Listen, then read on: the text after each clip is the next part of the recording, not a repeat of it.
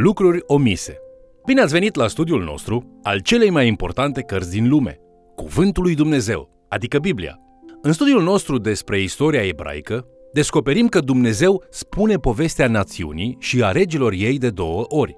De ce se repetă Dumnezeu în cărțile cronicilor? Astăzi vom afla. Haideți să urmărim împreună acest mesaj intitulat Lucruri omise. Astăzi vrem să începem privind la marile adevăruri care pot fi găsite în studiul istoriei poporului evreu, cuprinsă în aceste două cărți. Dar înainte de a aprofunda cele două cărți ale cronicilor, sunt câteva lucruri importante de ținut în seamă cu privire la cărțile care precedă cronicile. Haideți mai întâi să punem aceste cărți în perspectivă, astfel încât să vă puteți bucura de citirea lor. Observăm că în întâi și doi împărați, Dumnezeu adesea are grijă de popor și de împărați. Potrivit cu 1 Samuel capitolul 8, putem vedea că dorința poporului de a avea un împărat nu este planul perfect al lui Dumnezeu pentru ei, însă el le îngăduie dorința aceasta. Apoi, observăm răbdarea lui Dumnezeu cu regii răi, cât de plin de răbdare pledează în fața lor și îi avertizează timp de secole pentru ca aceștia să evite exilul. De asemenea, observăm cum Dumnezeu răspunde chiar și rugăciunilor făcute de împărații răi. În 2 Împărați, capitolul 13, Ioahaz, care era rău, s-a rugat ca să primească ajutorul lui Dumnezeu pentru Israel împotriva forțelor Siriei și Dumnezeu l-a ascultat. Dumnezeu continuă să aibă grijă de poporul și națiunea lui, în ciuda răzvrătirilor. De asemenea, observăm și că, în timp ce împărăția de nord este pe punctul de a se prăbuși și de a dispărea, mulți oameni din împărăția de nord dezertează și fug în împărăția de sud. Ei sunt primiți bine, cu milă și har, de către fiii lui Iuda și de către Dumnezeu. Dumnezeu primește o rămășiță din triburile din nord ale Israelului. Dumnezeu este răbdător cu aceia care se îndepărtează de el și este întotdeauna gata să primească cu dragoste și iertare pe păcătosul care se pocăiește. Cartea Împărați este urmată de întâi și doi cronici, care oferă o perspectivă alternativă asupra aceleiași perioade și acelorași evenimente prezentate în 1 și 2 Samuel și în 1 și 2 Împărați. Atunci când conștientizăm faptul că aceste cărți ale cronicilor sunt o relatare a aceleiași perioade din istorie cuprinse în Samuel și Împărați, s-ar putea să ne întrebăm de ce. De ce Scriptura prezintă această poveste a acestei perioade din istorie încă o dată? Există mai multe răspunsuri la această întrebare. Un răspuns ar fi că repetiția este foarte importantă în educație. Dacă nu repeți, nu vei învăța. În scriptură, repetiția este adesea folosită pentru scopuri didactice, evidențiind lucruri care trebuie învățate. Ai observat lucruri care sunt repetate în scriptură? Relatarea despre creație este repetată de două ori în Geneza. Legea lui Moise este repetată în cartea Deuteronom. Biografia Domnului Isus este repetată de patru ori în Noul Testament. Și această perioadă a istoriei poporului evreu este repetată în aceste cărți istorice despre împărăție.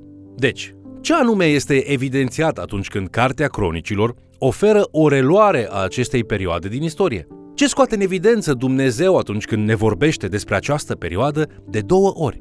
Un răspuns ar fi împărăția lui Dumnezeu. Împărăția lui Dumnezeu este un concept important în Noul Testament. Isus și Ioan Botezătorul au vorbit despre ea. Isus a spus că această împărăție ar trebui să fie prioritatea noastră numărul 1. Și vedem că Isus începe rugăciunea spunând, Vie împărăția ta, facă-se voia ta. Matei capitolul 6 cu versetul 10.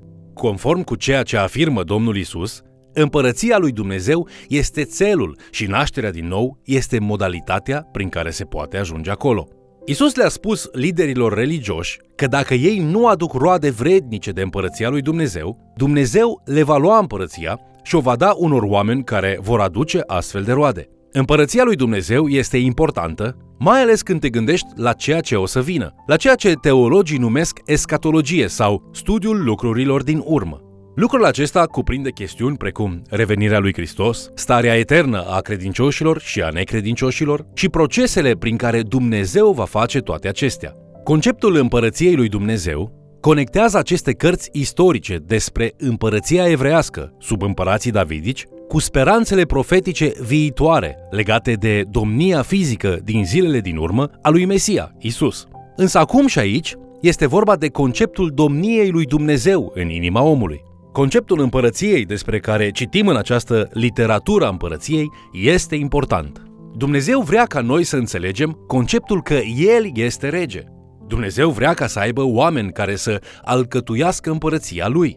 Atunci când oamenii din împărăția de sud sunt duși în captivitate în Babilon, o nouă eră se ivește. Ei numesc era aceasta ca fiind era neamurilor.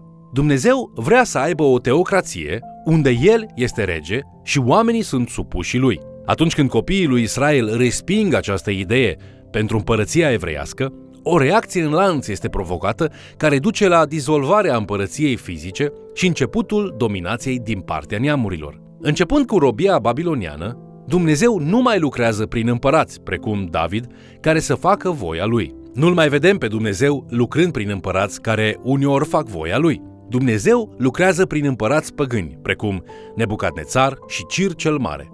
Asta se întâmplă pentru că Dumnezeu este regele regilor și el întoarce inima împăraților încotro vrea el. Ce trebuie să învețe Israel de aici? Aplică conceptul lumii de astăzi. Dacă lumea este întoarsă cu susul în jos, înseamnă că Dumnezeu nu mai e în control? Dacă ar fi puse lacăte pe ușile tuturor bisericilor, dacă ar fi ilegal să mergi la slujbă, ai spune tu, Dumnezeu este mort? Nu mai poate face nimic? Aceste cărți istorice despre împărăție ne spun că Dumnezeu este în control atunci când păgânii domnesc asupra poporului lui. Aceste cărți ne spun că atunci când poporul lui Dumnezeu merge în captivitate, Dumnezeu lucrează prin Nebucadnețar și Cir cel Mare. Dumnezeu continuă să lucreze prin conducătorii lumii chiar și când aceștia refuză să-L recunoască. Dumnezeu își învață poporul ceea ce și Isus îi învață. Isus spune de fapt, nu căutați aici sau acolo împărăția lui Dumnezeu. Aceasta nu este un loc sau o țară. Împărăția este în voi. Împărăția este găsită în inimile celor care se supun total domniei lui Dumnezeu. Supuși împărăției lui Dumnezeu, trăiesc în mijlocul oamenilor necredincioși și în mare parte sub conducerea necredincioșilor. Punctele de demarcație ale generațiilor din Matei pregătesc scena. 14 generații de la Avram la David, 14 generații de la David la exil și 14 generații de la exil la Mesia. Israeliții s-au întors fizic în țara promisă, au reconstruit fizic templul, dar ei au rămas în exil în inimile lor. Isus a venit să îi elibereze și să construiască o împărăție a lui Dumnezeu în inimile credincioșilor. Un alt motiv important pentru repetarea găsită în Cartea Cronicilor a acestei perioade istorice este că Ezra crede că Dumnezeu are multe de spus în privința acesteia. Așa cum fiecare evanghelist își organizează diferit relatarea, din mai multe perspective, tot așa scrie și Ezra, pentru că el crede că Duhul Sfânt mai are ceva de transmis. Putem găsi ceva foarte interesant atunci când comparăm cărțile cronicilor cu cărțile Samuel și împărați. Putem găsi ceea ce este omis. Vei descoperi aplicații devoționale minunate pentru viața ta atunci când depistezi aceste diferențe. De asemenea, vei învăța mai mult dacă ești atent la ceea ce Ezra a adăugat și mult mai multe când observi ceea ce el a schimbat sau a rearanjat. Este interesant să compari perspectivele din Samuel și împărați și cronici. De exemplu, îți vei aduce aminte că în 2 Samuel citim de-a lungul capitolelor 11 la 18 despre detaliile murdare ale păcatului lui David și consecințele acestui păcat. Atunci când Ezra scrie acel capitol întunecat despre David, nici măcar nu menționează păcatul lui David și nici păcatul lui Solomon. Putem observa faptul că, după ce Ezra ne spune despre divizarea împărăției, el nu mai menționează deloc împărăția de nord. Ca și credincioși, ar trebui să simțim că suntem puși în lumea aceasta cu un scop. Suntem parte din ceea ce Dumnezeu face în această lume și lucrul acesta bucură ziua noastră. Poți să-ți imaginezi cum ar fi dacă Dumnezeu ar prezenta perioada din istorie în care trăiești și ar ignora viața ta ca și cum nu ar fi existat vreodată? Așa s-a întâmplat cu împărații răi din împărăția de nord. În relatarea lui Ezra despre istoria evreilor, el ignoră complet pe împărații care au deviat de la planul lui Dumnezeu. Tot așa, în cronici, împărații care au fost evidențiați au fost aceia care au fost instrumente folosite pentru înfăptuirea trezirilor, restaurării și reformării. Împărații răi, în general, sunt trecuți cu vederea. Au existat niște împărați în împărăția de sud, precum Iosafat, Ioas, Ezechia și Iosia, care au fost instrumente prin care s-au întâmplat lucruri bune. Acești împărați sunt evidențiați în împărați și cronici. De exemplu, iată povestea împăratului Iosia. Era un om pe nume Hilchia care lucra la templu în timp ce acesta era reparat. Hilchia a găsit niște suluri cu scriptură. Oamenii erau așa decadenți și apostați încât au uitat complet că există scripturile. Hilchia era bucuros atunci când a spus, iată ce am găsit. Acestea par a fi poruncile lui Dumnezeu, înseși cuvintele lui Dumnezeu. Hilchia avea dreptate. Când Iosia a auzit poruncile lui Dumnezeu și a conștientizat cât de răzvrătit devenise Iuda, a început să tremure. Sunt multe alte contraste care ar putea fi menționate. În Samuel și împărați, accentul cade asupra vieții, caracterului și conducerii lui David. În cronici, accentul este asupra descendenței lui David sau asupra casei lui. Mesia va veni din seminția lui Iuda și speranțele mesianice ale comunității israelite după exil sunt mari. De asemenea, observă cum cronicile ne arată contribuția enormă a lui David în ce privește închinarea, prin aducerea muzicii în închinare. În 1 Cronici, capitolele 15 și 23, găsești pasaje frumoase care ne spun cum David organiza corul și muzicienii. David a avut o orchestră mare și un cor de mii de leviți. În bisericile din ziua de astăzi, ne bucurăm de beneficiile pe care le-a adus unirea dintre muzică și închinare pe care a înfăptuit-o David. Contribuția lui David la închinare este accentuată în cronici, deși este omisă în cărțile 1 și 2 Samuel. În cronici ni se oferă o explicație cu privire la motivele pentru care lui David nu i s-a permis să construiască o casă lui Dumnezeu. În Împărați și în 2 Samuel capitolul 7 nu există motive evidente. David aduce lucrul acesta în discuție și Dumnezeu spune, am cerut eu o casă? Chestiunea este amânată până la momentul în care Solomon construiește templul. În cronici, ne este spus în mod explicit că lui David nu i-a fost permis să construiască templul pentru că David era un om de război.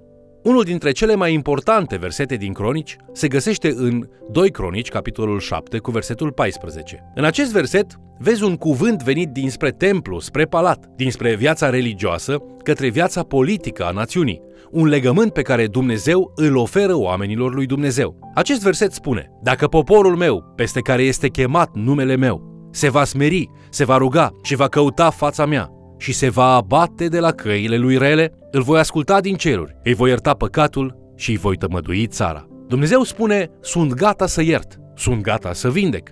Dar înainte ca să iert și să vindec, există niște căi ale neprihănirii în care vreau ca poporul meu să umble. Trebuie să se smerească, să se roage, să caute fața mea și să se întoarcă de la căile lor. Există peste 20 de distinții între cărțile cronicilor și cele ale împăraților și Samuel. Cheia pentru a înțelege și a aborda aceste distinții și motivul pentru repetarea acestei perioade din istoria poporului evreu sunt acelea de a fi atenți la impactul pe care adăugirile, omisiunile, rearanjările și alterațiile le au asupra înțelesului și desfășurării poveștii. Atât împărați, cât și cronici trebuie să fie citite în contextul lor. Citește cronici aducându-ți aminte de ce este scris în Samuel și împărați și lucrul acesta te va ajuta să observi acele tipuri diferite de schimbări și te va aduce în punctul în care vei auzi vocea unică a lui Ezra, inspirată de Duhul Sfânt. Mă rog ca această comparație făcută de tine între cronici și cărțile Samuel și împărați să te provoace să citești fiecare verset în propriul lui context, auzind ceea ce Duhul Sfânt încearcă să îți spună prin fiecare carte, capitol și verset din Biblie, nu doar pentru această perioadă istorică, ci și pentru perioada istorică în care trăim astăzi. Vă mulțumesc pentru că ați fost alături de noi, studiind Cuvântul lui Dumnezeu. Ce mare adevăr! Să înțelegem și să credem că Dumnezeu, care este sfânt și drept, va ierta și nu va alege să ne amintească faptele noastre greșite, dacă ne vom smeri și ne vom mărturisi păcatul. Vă invit să ne urmăriți în continuare și, de ce nu, să mai chemați cel puțin o persoană să ni se alăture.